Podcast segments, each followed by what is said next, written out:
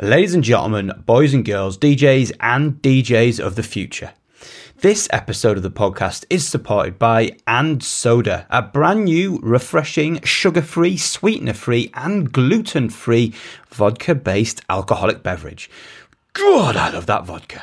And with only 99 calories per can, you can drink loads. Please drink responsibly when the fun stops. Stop. Flavours include Florida orange, British raspberry, and my personal favourite, Mexican lime. Serve chilled and enjoy. Check them out on and Soda across all socials. You can find more episodes of this podcast, including chats with James Hype, Ben Hemsley, Lefty, Nathan C., Tim from the Utah Saints, and many, many more on iTunes, Spotify, and now including this very episode on YouTube. For that full video experience, simply search Felix Leiter in the house or visit youtube.com forward slash DJ Felix Leiter and don't forget to hit subscribe. In this episode of the podcast, I talk to Belgian tech house Don NightFunk about his very DIY approach to music. He's self taught, self released, and forging his way to the upper tier of the global house circuit via his releases. And as soon as this pandemic is over, tour gigs too, I'm sure. The list of labels he has or is just about to release on is eye watering, including Patrick Topping's Trick imprint, Solid Grooves, CR2, and Jacky and Friends, just to name a few. We talk about that massive Beatport number one, Pump Up the Jam, and the really interesting story behind it. Dennis is a very talented and humble individual, and his story is nothing but inspirational and motivational. So, let's get into it.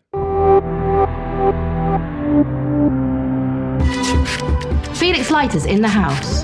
The podcast about DJs, what they do, and who they are. Night Funk, welcome to the show. It's so amazing to have you. How are you this morning, sir? I'm great. I'm great. How are you? Uh, I'm good. This is a this is an early morning um, podcast chat for me. So it is. We're doing it at 9 a.m. Central European time. It is eight just after 8 a.m. for me. And in the world of DJs. That is that is kind of early. Um, obviously, the pandemic has changed that. Uh, my sleeping pattern has changed a lot in the last six months. But where where are you in the Central European time zone? Whereabouts is your little studio base that I can see? Um, I'm from Belgium, and it's uh, nine o'clock here too. So um, I think we're in the same time range. No, no, I'm an hour earlier than you, sir. So I'm I'm uh, I'm just after eight a.m. Um, uh, but it's it's all good, man. It's just nice. It's uh, it's it's an unusual time for me to record, but that's uh, that's good. Whereabouts in Belgium are you? Would anyone outside of Belgium know? How how do you say? Sorry. Whereabouts in Belgium are you based? Um, I'm from uh, from Mol. That's uh, a little town um, in Antwerp. I don't know if you heard of yeah, Antwerp. Yeah, no, Antwerp. Okay, man. So before we get into the um, the nitty gritty of the podcast, we're going to do what a new little section that I'm going to call Knowing Me, Felix Leiter, Knowing You, Night Funk. I'm going to ask you a couple of quick little questions, um, and we're just going to kind of get to know some things, and we'll, you know, we'll just have a bit of fun with it and see what the answers are. Um, so, first question is, what's the favourite city you've ever visited? Doesn't have to be DJ related, just a city that you've been to that you really loved. I've been in uh, in Canada once. Um, and that was really I, I don't know that I can't say w- which city it was, but it was in general in Canada. It was really a, an amazing place to be. Um, uh, some some experience I, I never had before um, because of the, the nature, because of the, the mentality with the people. Um, so that's a place I, I won't uh, forget. Nice. So, in the, the, the pandemic, I mean, this question goes wider than the pandemic, but we've had a bit more time on our hands with uh, lack of gigs and you know some lack of socialising in some respects. So, my question to you is: Do you prefer a good box set, like a good series on the TV, or do you prefer a good film, like a good movie? What do you like to watch on an evening when you're having a bit of time to yourself?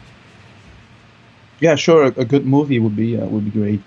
Give me a title of a, a good movie that you could recommend to the people listening or watching this podcast right now. Something you've seen recently. Um, oh, I'm not so good at in, in, in, names, and I and I always forget the, the names of the movies. Um, oh. Favorite movie of all time, Night Funk. Give us your favorite movie ever. Uh, favorite movie. Oh. Um, the last one I've seen was um, Fire with Fire. I guess that, that okay. was the title of the movie. That was nice. I'm gonna okay. So we're now we're uh, we'll, we'll, stray back into musical worlds. If you go and do a gig, DJ gig, I'm not sure when your last one was due to the pandemic, but let's just say everything changed and you had a gig. What would be your drink of choice when you turn up to a gig? What's that sort of you know you get to the club and they say, Dennis, what would you like to drink? Uh, and what do you choose? Um, if I can choose, and I'm and I'm playing in Belgium, I would uh, I would choose for uh, a Karmeliet or uh, a Westmalle Tripel. It's a Belgian beer. Wow! So that would be that would be great. I don't think I've heard of those before. They uh, do, do you not really see those outside of Belgium? Um, sometimes in uh, in Holland, um, in the Netherlands, they uh, they some sometimes have some Belgian beers but uh, I've never uh, seen it in uh, in England or in, in Germany and Germany sometimes. Um, yeah. Nice. Well, I, I, think it's a bit early for me. I might stick to uh, my cup of tea. But uh, it sounds great. Right, we're going to get into um, the meat and veg of the podcast. I'm going to ask you. I'm going to ask you to go go right back, way before DJing, way before all that lovely production hardware you've got behind you way before kind of even you know university taking you right back to your childhood and I want to try and get a handle on those early musical influences, um, some of the music that was being played around you um, when you were young. Um, was it parents? Was it older brothers and sisters? Um, and obviously, it's it's interesting um, because you're from Belgium. I uh, assume you grew up in Belgium. Yeah, yeah, sure. So, what yeah. sort of music do you remember as a, as a really young child? What was being played in the house or in the car? What kind of styles? What kind of artists? What were those really super early musical influences that you had? Mm-hmm. So, um, to begin with, I was always interested in music and, and musical instruments, but I never had a chance um, to to go to uh, the music school. Um, my my parents thought it, it wasn't a great idea. Um, but um, but I was already influenced by um, CDs from my parents, from The Doors, from um, yeah, like like the, the classic rock bands from from the early days. Um, and uh, then I uh, I met a friend of me in school, and he was playing the guitar already. So um, that was my first uh, experience with uh, with with seeing someone play an actual instrument, and I was so fascinated uh, at that point. Um, I think I was like 15 years old at the at that moment. Okay.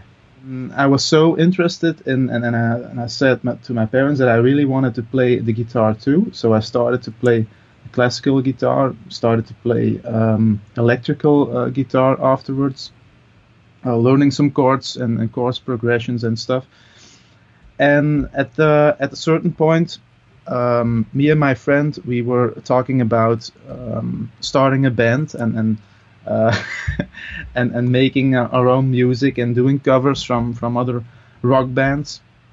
But um, it was always a, a, pain in the ass to um, to have the full band together and to play uh, with with all the people together and at that point, um, I was a little bit frustrated. I thought about um, the fact, well, maybe I, I, can do some things myself, and I, I started with uh, computer programs, and I started with uh, experimenting with uh, DAWs, um, with um, with the computer programs to make electronical music, and that, that, those were the first uh, steps I, I think in uh, in electronic music that I made. Um, the, and next, I, I met another friend who was already DJing and, and DJing in this um, at at this at his place, and, and I was introduced with that, and that's how I came into DJing too. So. Uh, So if I take you back, um, so obviously you were into um, the sort of the, the rock music, um, you know, at the time, and that's one of the reasons you picked up a guitar.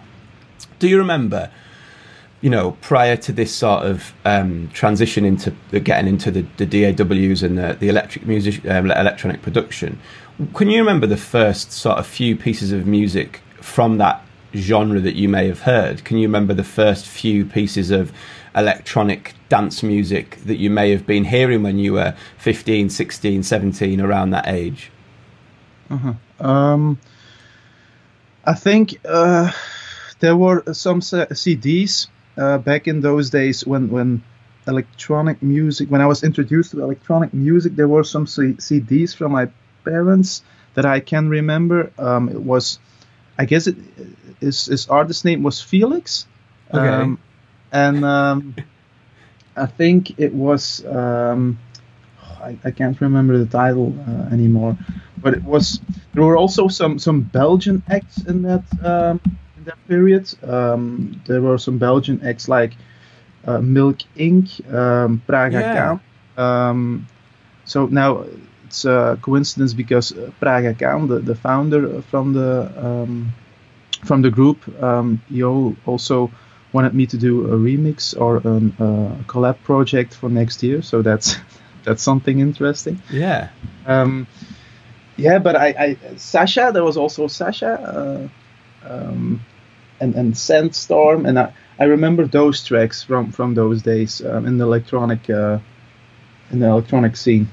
Um, and your friend who had um, your friend who because yeah, my next question, which I always like to ask is when did you first even become aware that that someone was a DJ, that someone's job was to play music to people? Um, was it your friend, like that had the, the, the equipment, or was it that you had heard someone on radio? Had you seen somebody at um, a party or a, a, an event? When did you just first become aware that somebody was DJing and somebody was playing music to people, and that was what they did? Mm-hmm. So that's a very good question. Um, I honestly can't remember when that was, um, but I do remember that um, we that I, that I uh, when I was a little bit younger, like ten years ago, when I started to go to some events, that was when I realized that that there were DJs actually making music and and um, making music for a living, and and also playing their own music, and, and that was something that was new for me. But it's it's like I guess um, ten years ago um, that I can remember, and that I had a feeling that I also wanted to try to do the same thing, and and um, started to to do more experimenting with with electronic music. Um, but it really took a, a long time to um, to to get to the point that I, where I wanted to be for myself. So uh, it's interesting that you said um, that your parents. I think I mean I, am trying to rephrase what you said, but your parents weren't keen on you studying music. Oh no, they weren't keen on you picking up instruments. Um, and I guess we'll maybe come back to this, but it, I guess in many ways it, it it wasn't seen, and I still I suppose in some in some families it still isn't seen as a viable career or something that someone should chase as the way to live their life. Um, I mean, it's amazing that uh, I think I saw yesterday that Calvin Harris has sold his publishing catalogue for 90 million pounds or euros or dollars. I don't think we'll, we'll, we'll not get upset about the exchange rate. Um, but it is interesting because one of the reasons that I, I set up this podcast was to, to, to find out the ways that different people um, you know make a living and um, people like Scott Diaz um, run um, sample packs. People like Ollie James run Patreons where they help people produce. Um, people like Mark Maitland are mix engineers. There's a lot of different things behind um, the industry of which people make make make money. But I think you know to ask you another question, which is do you think from those early days you were more interested in making and producing music? Or do you think you were more interested in DJing and playing music? Which one which one was of more interest to you around that early 16, 17, 18, you know, time? it was definitely producing music and still is. Um, I think I think playing music is also, yeah, it, it's it's what you prefer, what what your um, thing is. Like, I remember that you talked about the fact that you you uh, interviewed the James Hype, and I and I, and I think he will uh, probably say that it was DJ DJing.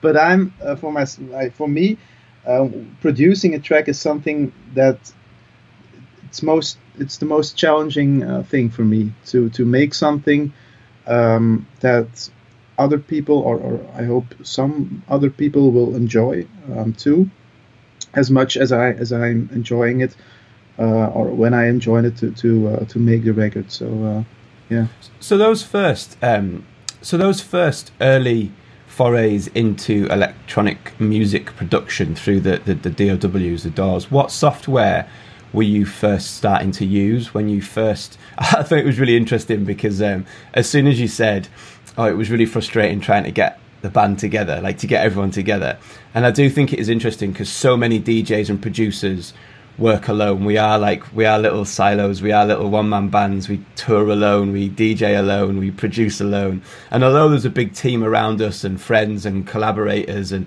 we are often the ones that we have to get up and sit in the studio like yourself on your own. We have to go and get on a plane to go to a gig on our own. Um, and I thought it was really interesting you mentioned that about the frustration of the band.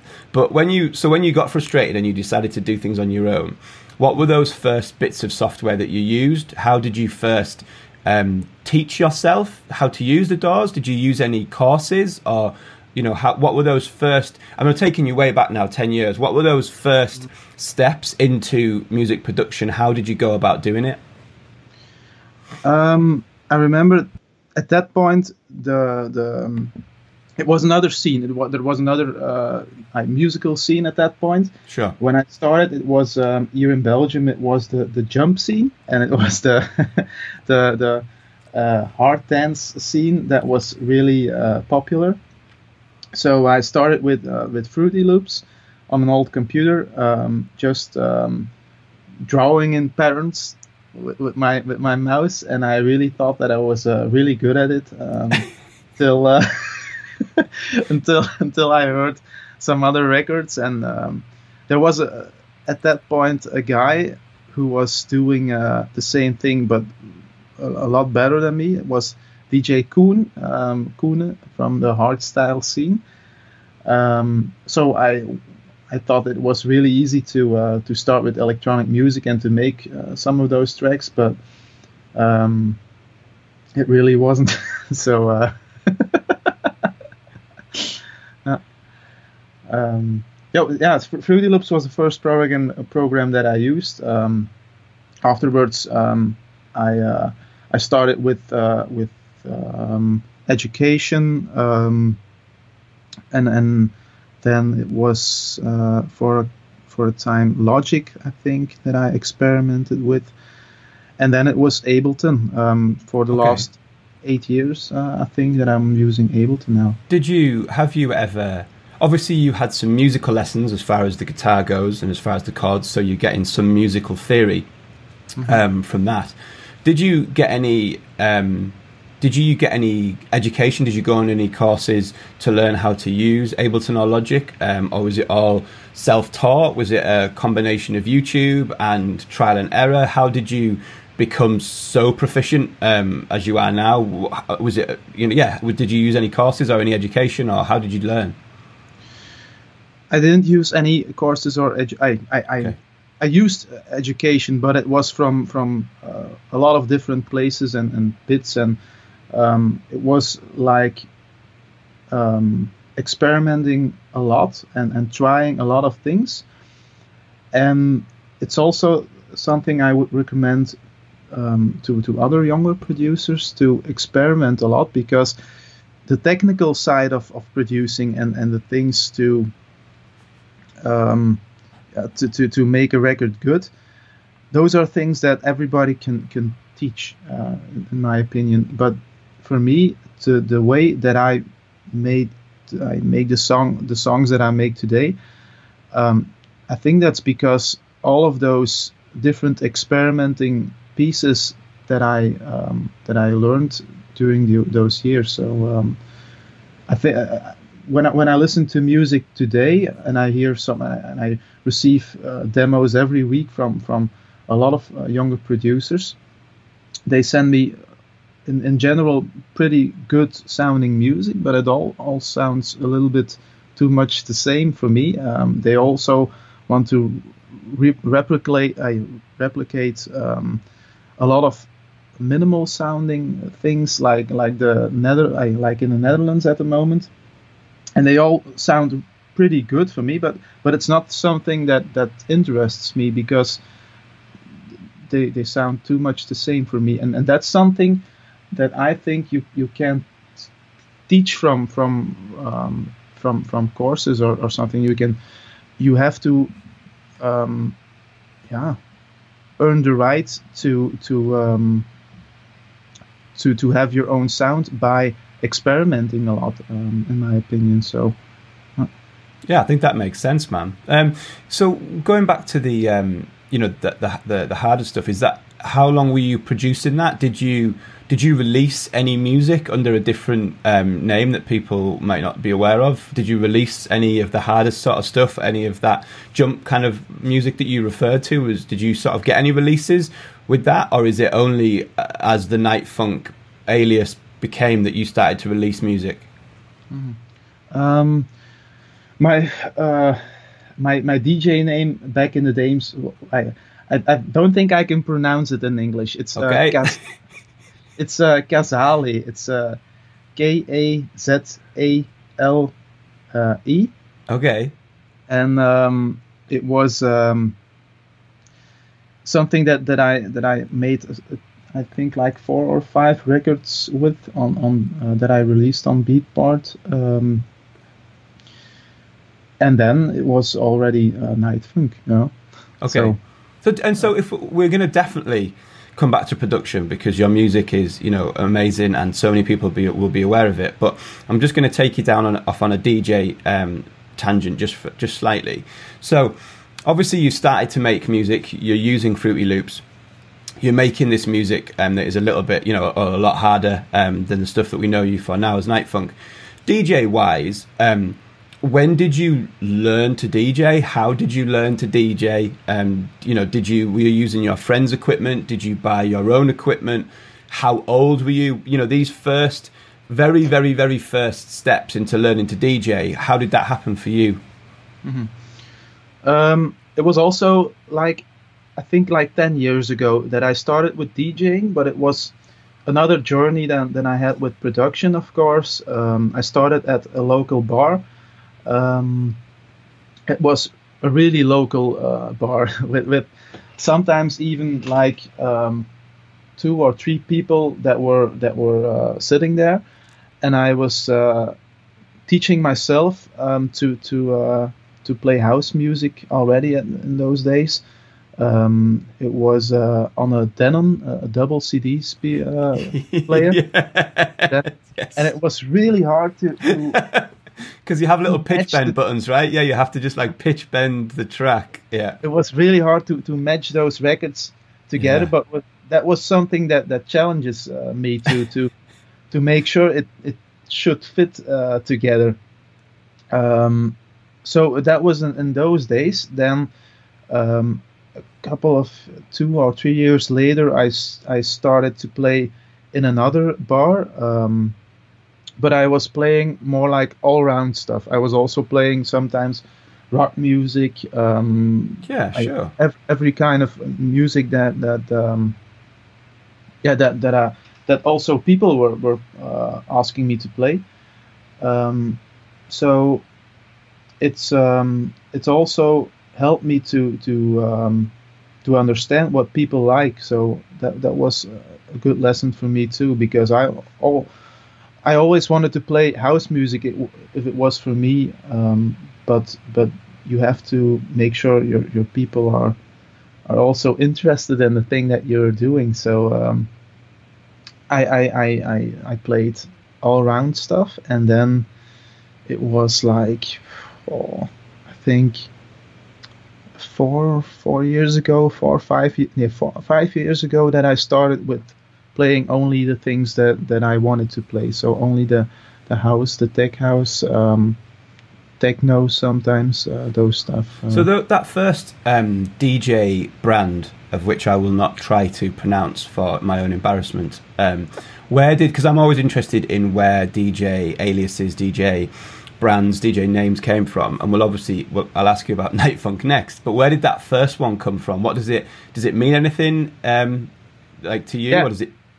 Kazale, it's from Yeah. uh, it's from Italy. So the the the uh, name is from Italy. Um, it was when uh, I was in school and we went on on a, on a on a trip to to Italy with school. Uh, we went to uh, a restaurant and it it was called Il Casale. So uh, and and I was um, interested in, in what what the meaning was of that name. So so what what would it mean? It was uh, just a house. So it was I, Il, Ah. Il Casale would mean a house, and I, I thought, oh, house. That, that's the thing that I want want to play uh, later. So I just thought I, I'm gonna take Kazale, and it's it's it's good for me. So then, and then the next natural question, sir, is Night Funk. Where did I mean? I'll ask you after this question about you know the change and, and the change in your production style and everything else. But when you, um, where does the name Night Funk come from? What does it mean to you? Why did you choose it to use to represent this new type of music that you were going to produce and play? Um, it's nothing so special. Um, I just like to. I, I always liked funk music. Um, funk is something that you can find in rock music. It's also something that you can find in a lot of house tunes uh, from today. Also, a lot of classical house tunes from like like five or ten years ago. And um, just because it was something more catchy for me uh, to to to do night funk. Um, also because night because uh, in the most occasions I will play at night. So That'll do for me. It's a good answer. So yeah, so just talk us through the um, the change then. So obviously you're making and producing things as Kaz- Kazale. Um, uh, how many? I mean, I, I think on your, I think your first release that, that I remember on, on on Beatport is about 2016 as Night Funk, something like that, about four or five years ago. But um, talk me through the decision to change brand. Was was there a big was there a big change in what you were producing musically wise? Is that also coincide with your change from Fruity Loops to Ableton? Do all of these things happen at the same a similar time to to become Night Funk? Um, it was a journey. So so it was a journey for me too to um, to go to different. Um, then I, I also think to go to different scenes um, because in the last 10 years there there were for me a lot of scenes or hypes or, or how you uh, um, Sure.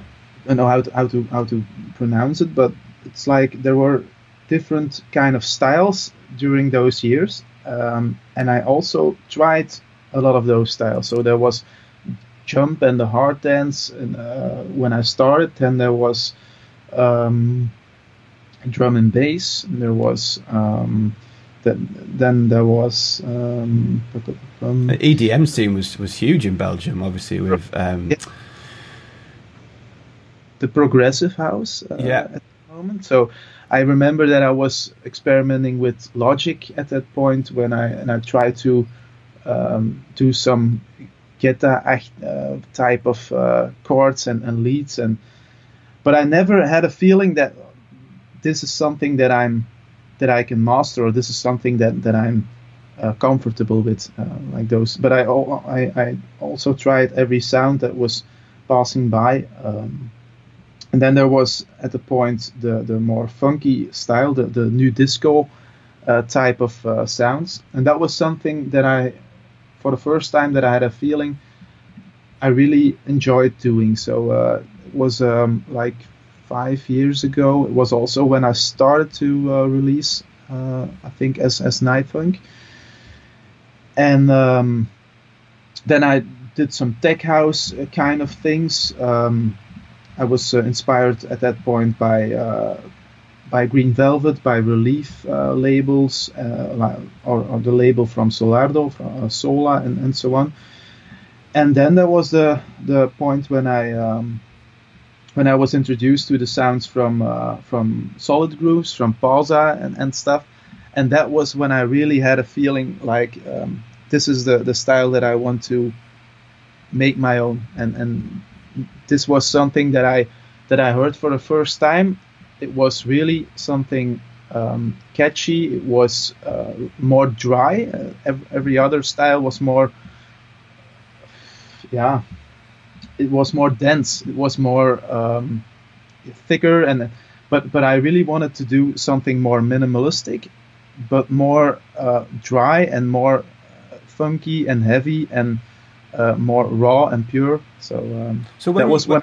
And when you say you were introduced to this, were you introduced to this because you were in nightclubs seeing these guys playing? Were you introduced to this because you were playing that music in clubs and bars yourself? Or was this just because you were on Beatport and SoundCloud and YouTube? Where did you, yeah, where did this influence of the new music, not new music, but you know, the, the Green Velvet, the Solar, where did that influence come from?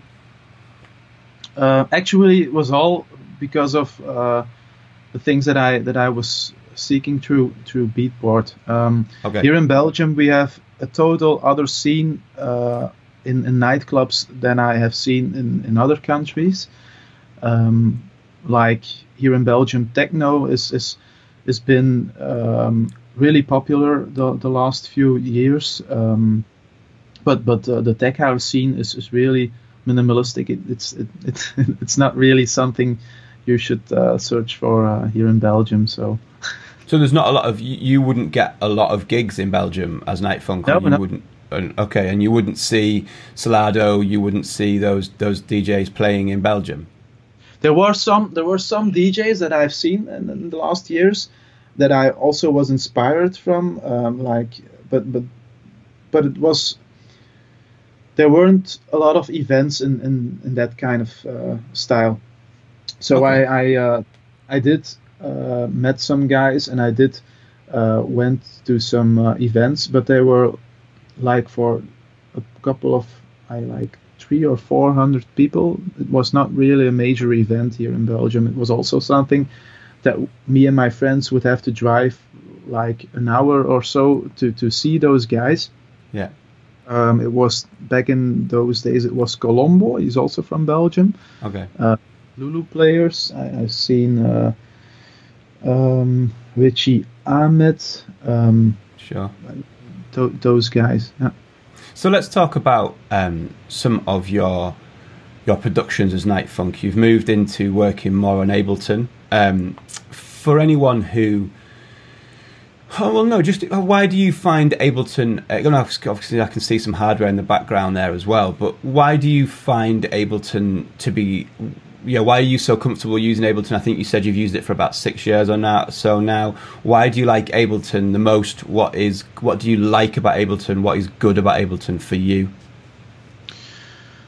Um, it's just something that I that I'm used to now. It's uh, it's something for me that works pretty fast to to sketch my ideas. Um, it's uh, yeah, w- when I want, I have my idea in, in about uh, 10 minutes or, 15 minutes I, I, have my, my idea that I can that I can start with and, and that I can do the arrangement with in, in like two hours later so it's for me it's just something that works fast and, and, and, goes well so and you have I see your videos on Instagram man they're amazing see you have do you use like is it an APC what is the little um is it what's the little sampler that you use to to, it's a, to run it's an a push it's a push um but in general I'm not using the, the push so so many times. It's uh the Ableton push. Sorry, yeah, that's right, isn't it? Yeah, sorry.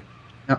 So for me, I'm using it in most occasions to draw in the automation. Uh, okay. Because that's something that you can't achieve with your with your, with your mouse um, in, in the in the same way.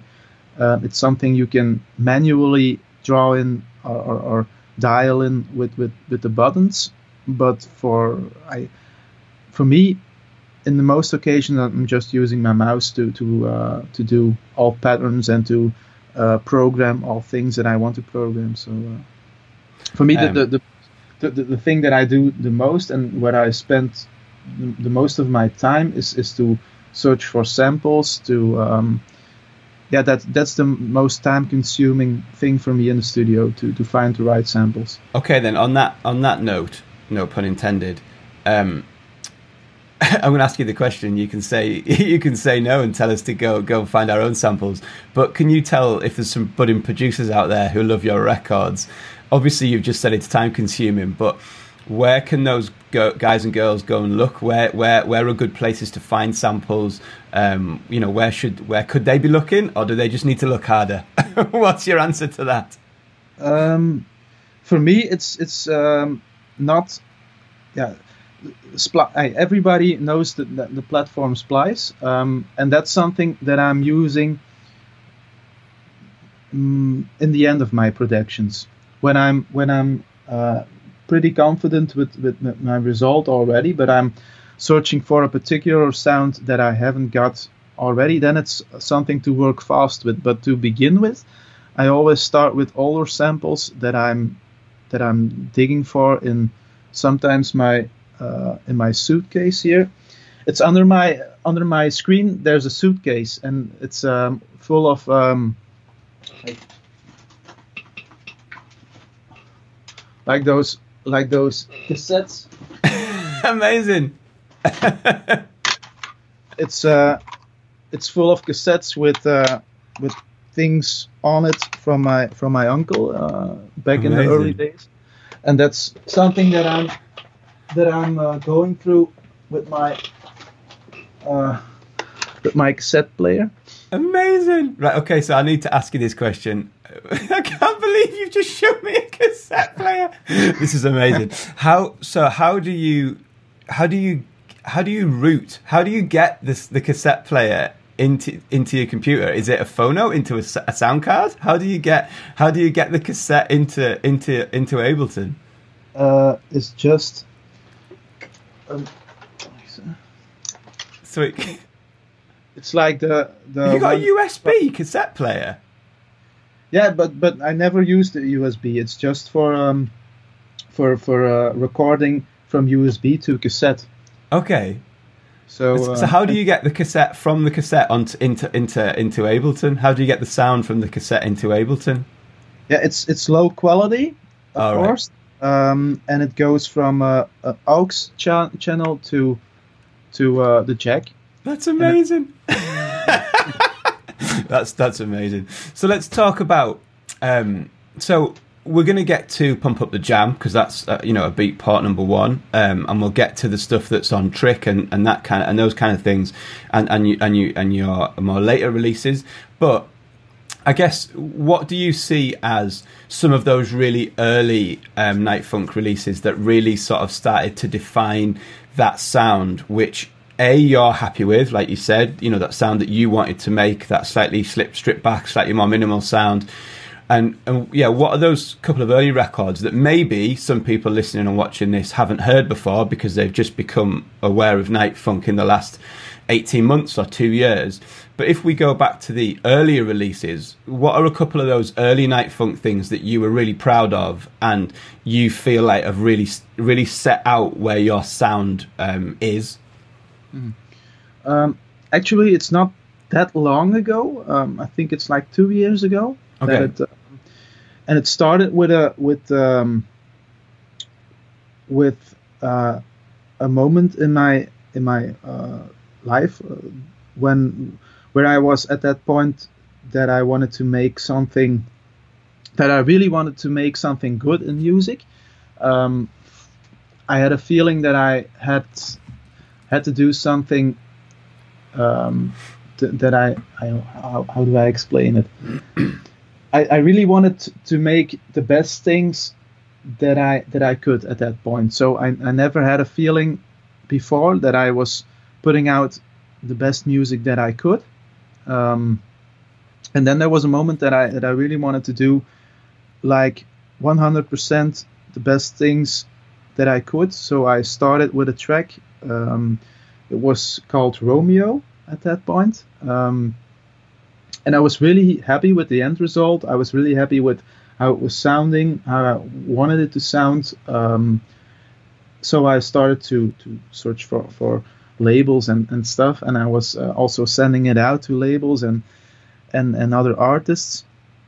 But I also had the response from uh, that that it wasn't the the thing that they were looking for. Um, it was uh, too tight. It was too um, it was too stripped back for, for them to, to release and, and, and so on. But I really was confident about the fact that, that, that it was good enough to put out. So um, I thought about it and I and, and I, I thought, well, why wouldn't I release it myself? I never did it before, but I just wanted to to, to try it and to, to see what it would be. And uh, it turned out pretty good uh, a couple of months later. So I I, I, I uh, keep kept doing it um, with, with other tracks. And that so was when you say when you say self-released, do you mean through Bandcamp, or do you mean did you set up your own label? How do you sell? How did you self-release Romeo? Um, in the first place, I, I al- always used uh, SoundCloud to to put it online. Um, then I was introduced to uh, to Bandcamp um, by asking some some friends of me um, and I also uh, yeah I I had to uh, make my own label to to put it out on Beatport and, and so on. So I just um, made my own label called uh, Funkers to uh, to just put out some of the the own tracks that I wanted to put out at that moment. So how did you find that, man? Because um, yeah, how did you find setting up your own label? Just talk us through the process. I mean, what I love about this story so far is you have this real DIY attitude, this real do-it-yourself attitude, which is just, you know, oh, I was, I, I picked up a guitar. I found it frustrating that people couldn't rehearse together, so I just decided to produce my own music, and then I just decided to, you know, I just decided to DJ in a bar, like you know, and it's it's a similar sort of story that a lot of DJs would recognise. But I love the fact that, and this is a through line here. Oh, I've made this record, and no one seems to want to reduce it. Oh, I'll just release it myself. so it's just, it's this continuation of well, I'll just do it myself. So how did you go about setting up a label at this point? Um, it's not not so so special. it's, it's just it's just something. You, you I, I, just had to Google it myself and just had to to um, do I do what what uh, what Google was saying and and try it and just put it online and and um, yeah, I, I can't remember what's what was so difficult about it. I think it was with um, DistroKid or, or something like that that I yeah, that I was as a distributor. Uh, um, but it's nothing special or nothing. Now it's well, also something. Yeah, at, at, this moment I'm not releasing a lot of tunes uh, anymore on that on that imprint because I have so many questions from from other labels to to put out uh, records on on their label. So it's it's yeah. It's well, not, I think you're very I think you're very modest, man, because you know it's it's uh, yes, you're correct in what you say, which is you googled it, you found a distributor, you set up a label, and you did it right. But so many people sit in their bedrooms or sit in pubs and procrastinate that no label wants their music and they can't get anywhere.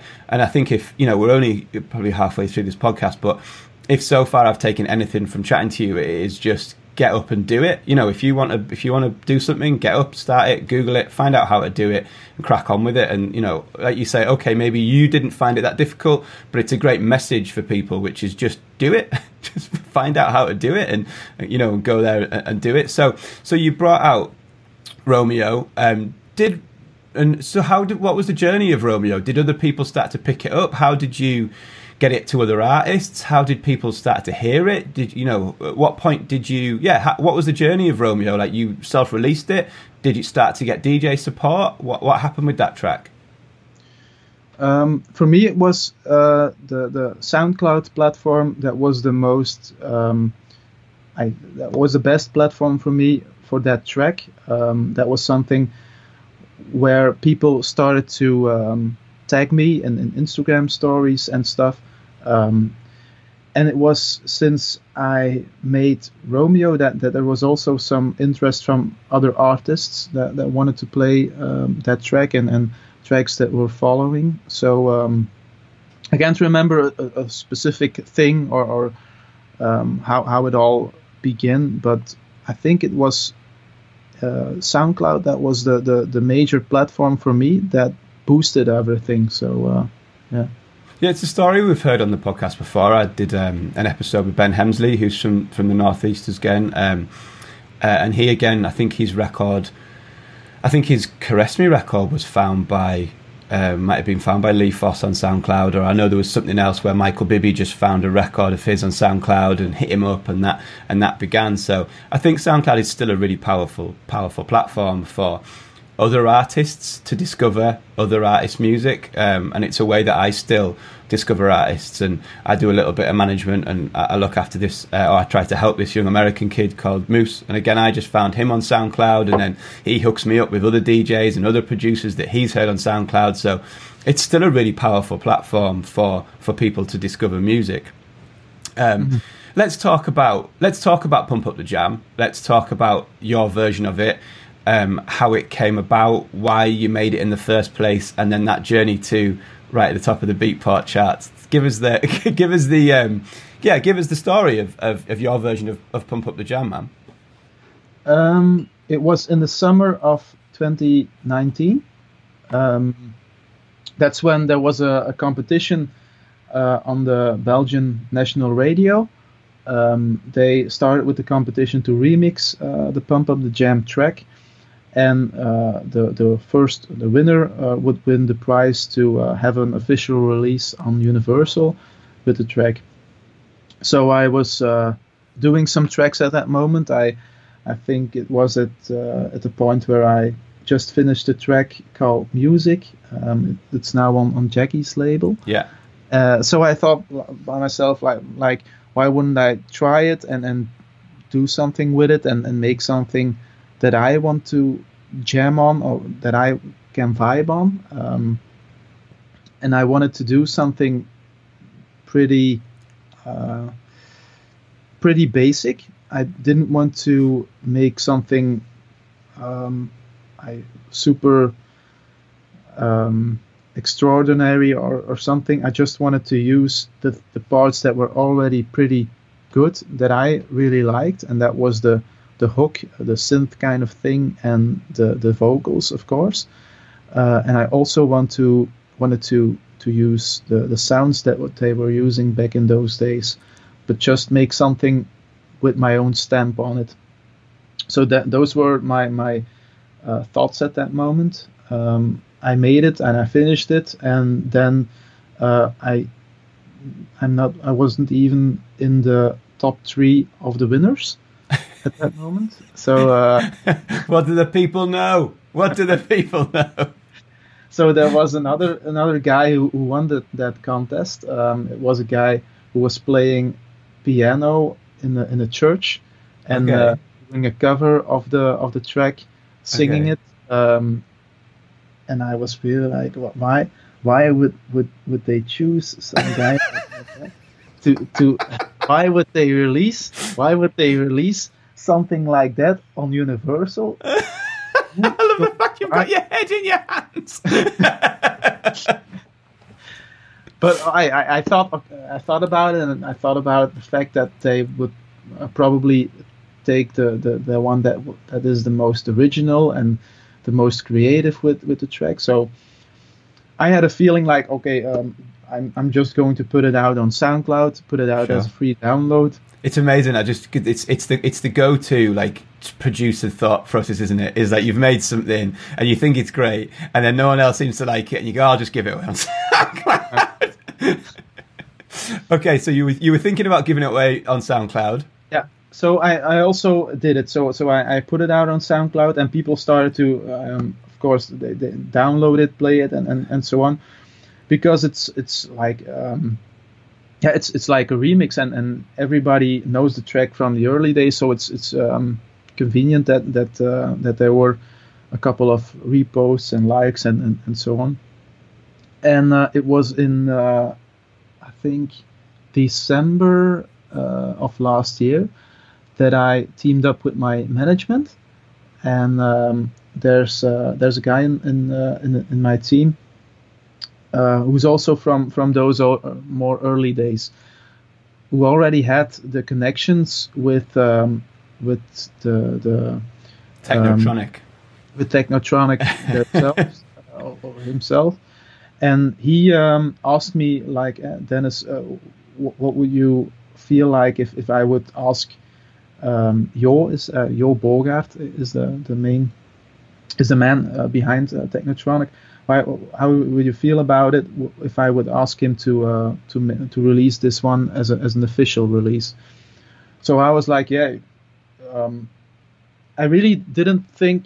I thought uh, it was it, it was going to be a good track because everybody already could listen it on my on my SoundCloud at that point, and it was like more than half a year after the contest. So so I didn't uh, had a feeling that it would be something that would um, that would be so so good or, or, or hit a number one or, or something in, in that kind of thing. Um, but I, I was like, yeah, sure, do do what you want and, and do what you want with the track with it. And so uh, the Yo Universal also um, said that they want to release it, and also Technotronic said they want to release it as an official, and so it became the the track as it is today. And it came out on Hot Fuss, is that right? Yeah, Hot Fuss is the is the little label that was that's also owned by uh, by by my team. Okay. Um, and so, story wise, did it?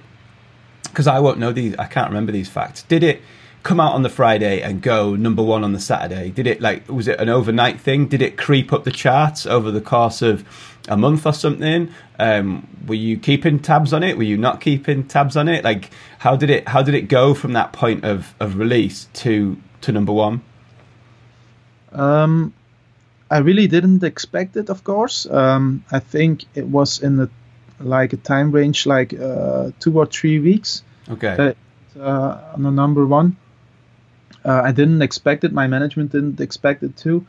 Um, we did at uh, our, our own goal to to get a, a top 30 in in the tech house uh, thing, but we you know, we went over that. So. Uh, well, congratulations, man! Did it? How did that? And we'll, we'll, again, we'll come on to some some late releases. I want to talk about your trick release as well. But did it? Did that? Because for people listening, they won't always know. I mean, I remember, I remember years ago, um, my good friend PBH, who's a resident at, um, at BCM in Magaluf, and he's he's, he's been on the podcast as well. And years ago, when I got my first release on Spinnin' and it came out and stuff, and then he was he sort of said, "Oh, you know, when you had that release on Spinnin', did it did it change your life?" And I was like, "No, not really." but my but my question to you is, did that? How did that Beatport number one affect? affect you? Did it did it change bookings that were coming in? Did it change requests from labels for remixes, for releases? Um, you know, did that have a huge effect on on the career of NightFunk, or was it just part of the? I mean, I know it's part of the journey, but did it have a huge? Did it open a lot of doors and change directions for, for you? Yeah, of course. Um, now, of course, we, we live in the in the Corona times, so bookings there there were a lot of requests in the in the beginning, but we, we couldn't accept bookings because of the these circumstances and, and these times. But I also did have uh, a lot more requests from labels to to make uh, remixes and originals for their for their imprint.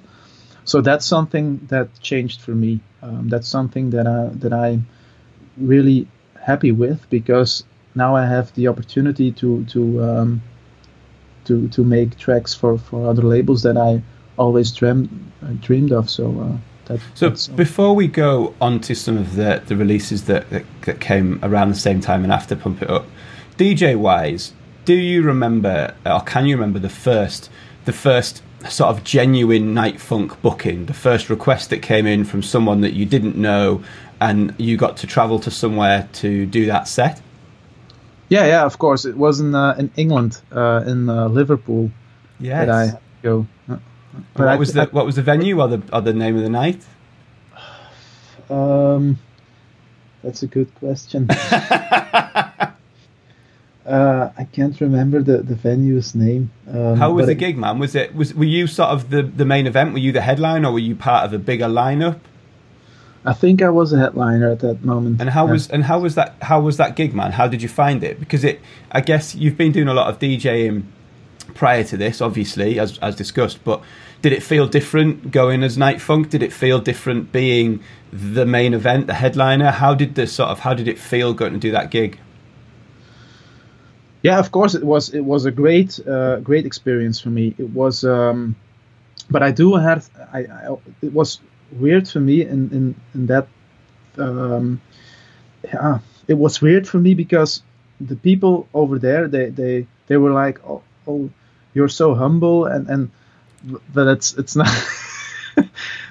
it's it's weird to be there as as NightFunk um, because I'm just a random person um, who just loves to play uh, my my music there, and for me, some of them were too um, too much like behaving like a fan. I, I, don't know how how to how to say it, um, but I just want to be part of the, the event and not like the, the main act or uh, yeah. Okay. I, I mean, I, I understand that. Um, I, I sort of know how you feel a little bit. I mean, I, I kind of prefer DJing in dark places where you're not really on show and stuff, and you know you're part of the scene as opposed to you know being on a stage with a light on it. And you know I feel quite self conscious in those situations, so I sort of understand a little bit what you're saying.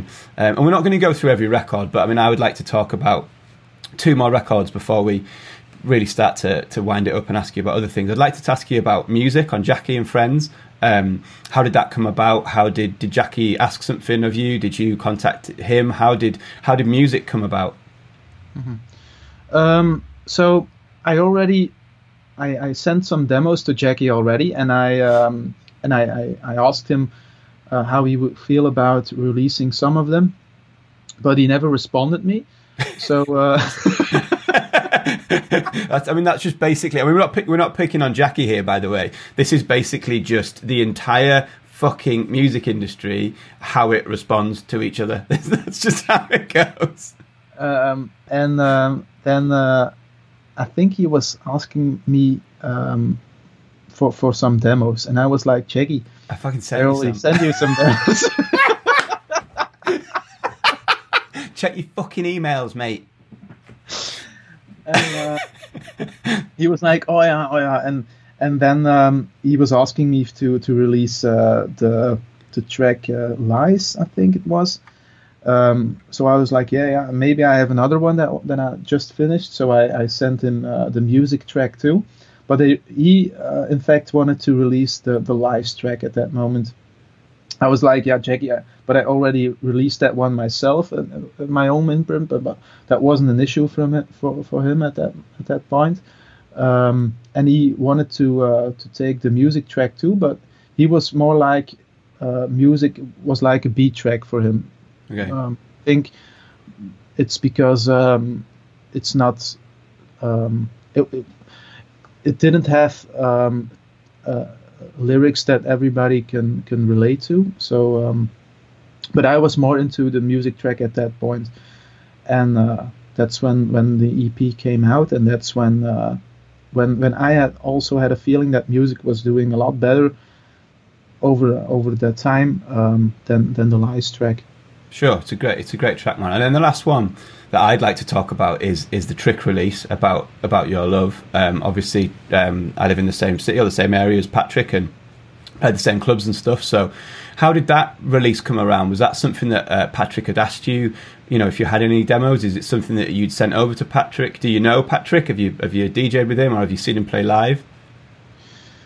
Uh, unfortunately, I, have never seen him play live. Um, I, I, wish I had, but um, I always followed him and, and his style. I also had a have a feeling that he's that he's changed his style a bit over the past uh, years. Um, for me, sometimes his style nowadays is too um, eccentric or too too uh, uh, special for me. It's diverse. Let's say that. it's diverse. And uh, so it was it was for me like Trick is, is really a booming label for me. It's it's like sure. a label that that that's putting out records that are new, fresh, um, energetic, uh, of course. So I was uh, thinking about it, and I was making my, my own demos and tracks, and I was like, I, I really want to put out a track on that label because it's it's for me a, a pretty good label um, with with new vibes, with fresh things on it.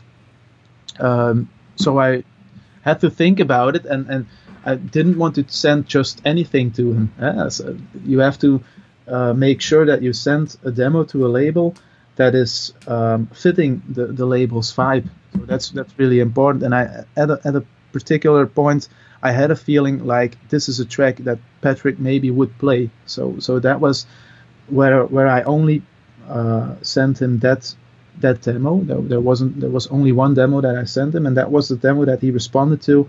I wanted to put out. It was uh, the About Your Love track, and then um, I think like a month later. So he, he said he wanted to put it out. There was nothing like an agreement or something uh, at that point, but I was talking about it with my management, and um, I uh, I said to him that that I wanted to make another track in the same kind of vibe and, and with the same kind of lyrics and, and so on, because I already had a feeling that he wanted to put out more like EPs on his Yeah, label. sure. So um, I made another demo uh, in the same kind of it was the Let Go track, the Yeah. same kind of vibe. Um, so it would uh, and, and and it was around like two weeks later after I finished that demo that he asked me like uh, d- do you have another track to go as a B side for for uh, for for the release on Trick. So I said to him, yeah, I- think I have Funnily enough. Funny you should ask, Patrick. and that's how uh, the Trick release uh, came out. Nice man. Um, what is your what are your plans then? So obviously we've had this we've had a really awful 2020 as far as the music industry is concerned. How have you found the last six seven months? Have you found yourself more productive in the studio? Have you found yourself less productive? Are you making similar records? Are you making different records? How have these how have these last six seven months been for you production wise? Um, for me, it's it's the same. Um, it's like a routine in my day. Uh, I still work all, also full time as a nurse, so I, uh, I I also um, have my routine every day. I start when I have the, the late shift. I start in, uh, like nine in the morning with making music. Um, when I have an early shift, I start at at uh, five in the afternoon uh, making music. Um, so it's it's not something that that's changed for me. Um, I also didn't have the um, the experience of traveling a lot because I, I wasn't really I I I uh, I haven't been booked a lot before. So so it's not uh, for me. It's not like a big change uh, in Okay. the last months. And do so music wise, what can people um, expect to hear from you uh, in the next five six months? What can they expect to hear? Are you, have you got any releases coming out um, before the end of this year?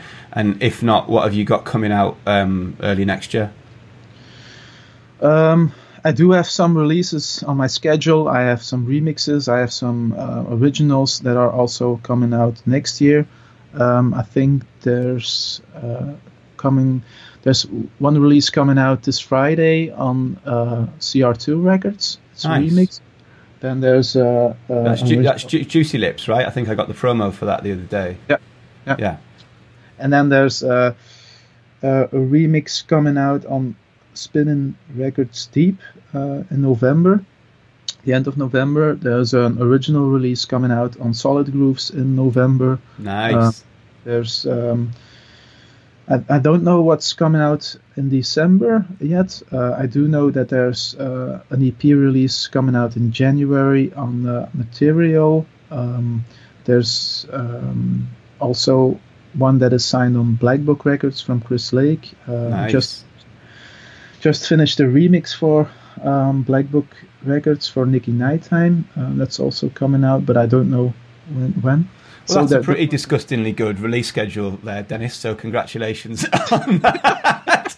You're just like rhyming off the best record labels in the industry as if it's like, yeah, you know, just solid grooves and black books and you know a couple of those things. Um, so that sounds pretty amazing, man. I'm sure that. Um, I'm sure that next year uh, and and onwards from that is only going to increase, you know, your your bookings and, and everything else. And I've got you know, all respect in the world for your work ethic as far as, you know, working crazy shifts as a nurse and then producing music. Uh, and I'm sure you're a very, very good nurse, but I have a feeling that potentially you might not be a nurse for too much longer after the pandemic um, pandemic finishes. If people want to find out, we're going to do some things to, before we finish up, but if people want to find out um, more about you, um, where can they hit you on socials? What should they Google? What should they look for? How can they find you on Instagram? Just what your handles are, or how can people find out more about you? I think my my most uh, interactions are, are uh, going through Instagram. Um, just on when you type in Nightfunk, you'll you'll find my profile, and that's where um, I get most of my messages, my requests. When they're asked uh, when they ask for bookings and stuff, you can uh, go to my management. It's also in, uh, in on my Instagram. Um, we're also working on a on a website. Um, yeah, then I think uh, you can go to my SoundCloud, of course, to to listen to my new mixes, my new tracks, uh, my Spotify account. Um, it's all on on the same name on night. So. Yeah, it was funny when uh, so I reached out to you on uh, on Instagram, and uh, and then I got an email from your manager, who was someone that I'd done a collab with back in back a few years ago. Shout out to Thomas Austin Thomason, as some people will know him, a big um, well, yeah, big Belgian DJ. You know, he was played Tomorrowlands quite regularly, and you know some big releases, and yeah, so he acts as your management now, um, but some people may know him as as Sam Thomason. Um, we're gonna do. A, a, couple of kind of quick things before we before we go. We're going to end with a few more quick fire questions, but these are a bit more DJ music related. Um, so the first one would be um, if you were booked to go out and do a DJ show, and you saw that you were going to go on after someone else, um, and you thought, oh, they oh, that might be quite a difficult gig. They're they're pretty good, and I'm a little bit nervous. Is there anyone that you would see that you were going to follow and think, oh dear, that might be quite hard work?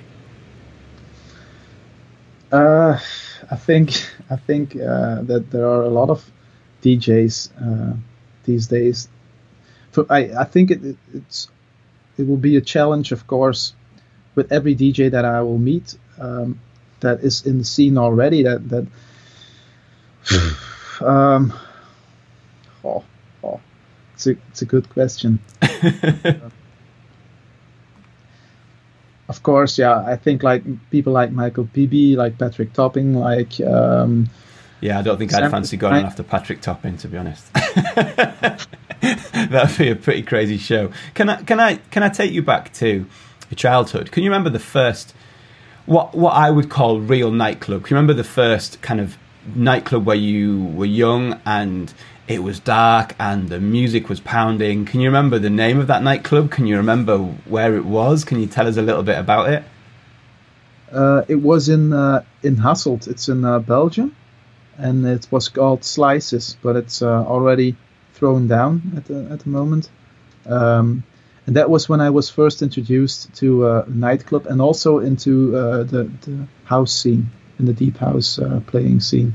Cool. Well, that, that sort of links on to the next question a little bit, which is, well, it doesn't have to, I suppose, but what is there a track um, that has influenced you the most? Is there a track that has really you you know you can go back to a point in time and you think, wow, that track really shaped my journey within electronic music. That track really changed the way that I thought about electronic music. Is there a track that has that sort of moment for you and that sort of influence? Um, yeah, um, it was. There were a couple of tracks that I can remember. Um, it was Infinity from Infinity Inc. Yeah, uh, that was a track that was really, for me, mind blowing to to to hear. Um, there were also in the same time uh, other tracks like um, uh, something special. Um, there was a track like uh, Benediction. Um, yeah, yeah that was in those days. Wow, yeah, there was some, yeah, some amazing tracks you've just uh, you've just named there. Um, favorite club that you've ever played? It doesn't have to have been a a NightFunk gig. It can be any gig that you've ever done as you know as yourself. But I mean, it can be any gig you've ever played. But is there a nightclub or a venue or a festival or is there just something that you you know? Where's the favorite place that you've ever DJ'd? Um, I think it was in Germany, in uh, Saarbrücken. that was a, a place um, in an old factory where I had to play, um, wow. and that was really, yeah, really special for me because the people that went there were also normal people. Um, I refer to it as like people here in Belgium. People would go to uh, to the fitness or to uh, a, a, gym or to um, to to to uh, go and work out and to dance. But like in Germany, they went to that club to um, to go to the gym and work out as, as hard as they. But it's also because the people were, were just so random and so normal. Um, it wasn't like there were crazy uh, prices for for uh, for drinks or, or some. Um, there were also older people. There were younger people. There were people that were um, like very rich and people that were very poor. So that was something that was special for me because everybody came and everybody just came to dance and that that's the most important thing. That's an amazing answer, man. I think that's my favorite answer to that question so far. Um, okay, so you know that um, famous, I think it was, was it two years ago or something, that famous clip, uh, that famous bit of video of Carl Cox um, closing space, um, and he finishes and he plays his last record, and you know Fanciulli's there, and, and it's it's amazing. I want to put you in those kind of shoes, man. So you're gonna you're gonna play the last uh, you know the last set at, at, space or somewhere. It doesn't have to be space, but you're playing the last set. Um, and you're playing the last record. One of the things I've used in the last couple of weeks when I've been talking to people is you were playing the last set back in March before lockdown, before everything got closed down what I'm really trying to capture is is the essence of something that you would play at the end of a kind of an emotional set that you knew might be the last time that you would DJ for a while. It might be the last song at a club that you've played that you love. So mm-hmm. yeah, what is a sort of last record that you might finish on um, to evoke an emotion with the crowd? Um, I think it's uh, a track from Âme, um, but I I don't know the title. Right, uh, how's the title again? the Âme the Âme track. Uh, oh, I can't can't remember the track's name. Is it Rej or something? Am yeah. I getting completely confused with something else? No, it's uh, Âme, and uh, it's like like hearing it live. Um, so how is the track's name again? Uh, the, uh,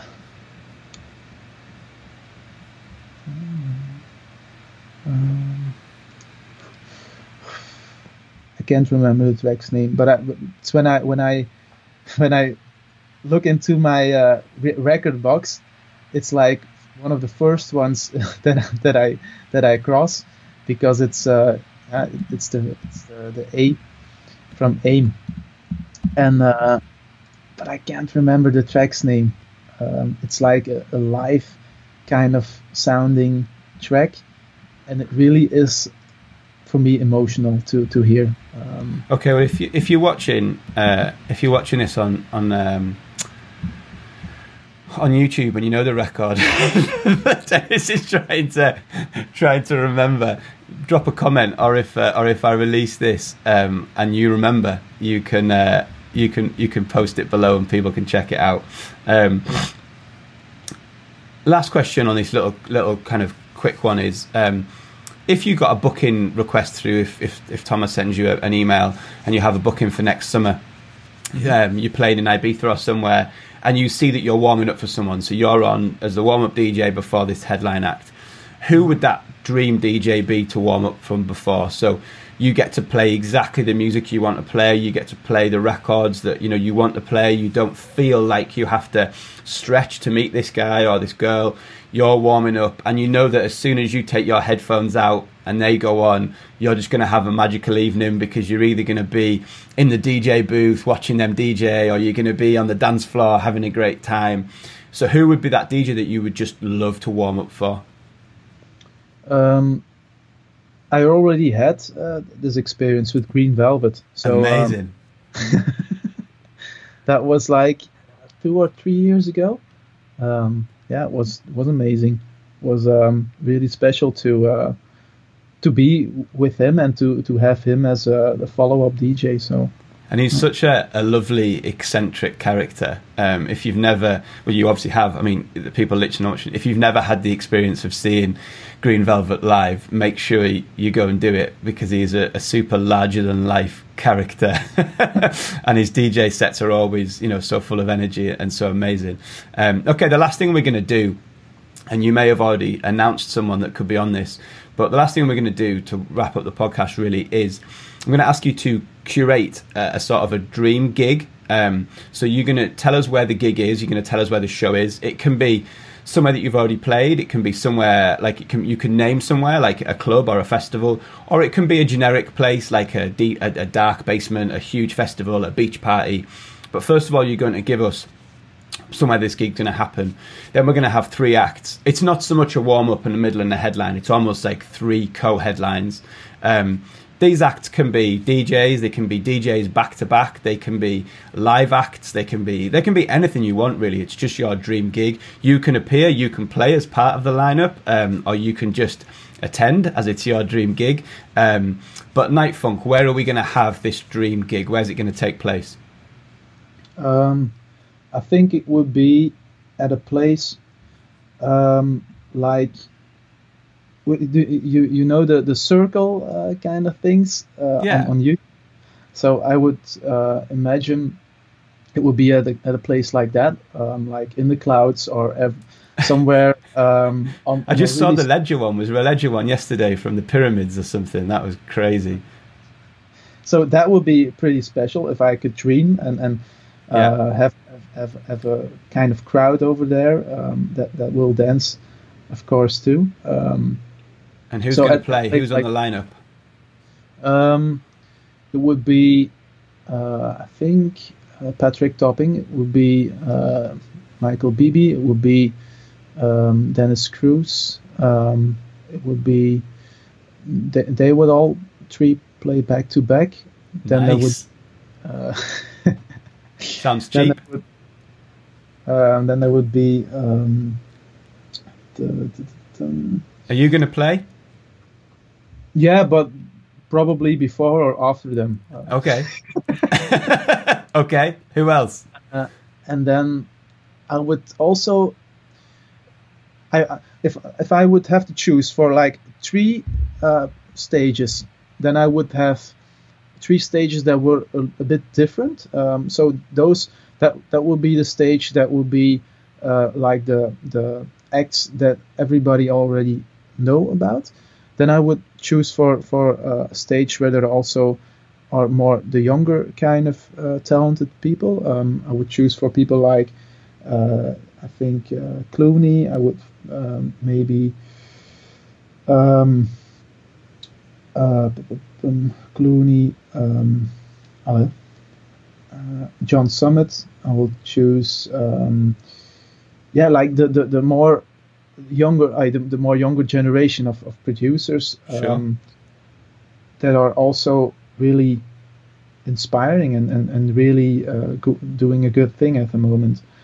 And then there would be a third stage uh, where I would choose for um, yeah some some other kind of acts uh, that I also like. So it's another kind of musical type, um, but I also like the the tracks from like Will Clarke, um, Dense and Pika. That that's more more harder, more techno kind of thing. But it's also something I can enjoy because they they manage to uh, to get some kind of funk into their techno kind of vibe. So uh, yeah. Yeah, I'm a big fan think, of Will Clarke, man. That sounds like a sounds like a wicked gig. I'm definitely involved. I'm going to ask you before we say goodbye to nominate a, a, record, a track that was going to play out the podcast. Um, it can be one of yours. It can be something new. It can be something old. It can be completely not dance music. It can be anything you like at all. It can be, like you say, it can be self promotion that you put in one of the tracks we've talked about. It can be um, something you heard today. It can be something that you know um, inspired you all those years ago. But people have been listening to us chat for just over an hour, and I'd like you to give them something to listen to now um, after our voices, which is a bit bit of music. So introduce the track and just tell people why they should they should listen to it. Mm-hmm. Um, Does it uh, have to be electronic? Or? No, it can be anything you like, sir. This is this is entirely up to you. Okay, uh, I think about a track called. Um, it's from the Fine Young Cannibals. Okay. Johnny Come Home. And why should people listen to Johnny Come Home? Because because it's a, a track that's not really here in Belgium. They they um, don't really play it on radio or something. Um, it's something that I that I really uh, it's a track that I really like. Um, it's funky. It's um, it's also for me underrated. Um, for me, it's it's like a classic like classic rock funk song from the from the early days. Um, yeah, that that I still like. So. Uh, Amazing, man. I think that's a fantastic choice. Um, thank you so much for talking to me. It's been an amazing and inspiring chat. Um, I know I'm going to hear so much more from you in the future, and I hope that everyone who's listening and watching to this is going to get to see you DJ um, next year or the year after when we get to, to travel again. NightFunk, thank you so much. Uh, I hope to see you again soon, man. Yeah, thank you, Felix. Felix Leiter's in the house the podcast about DJs, what they do, and who they are.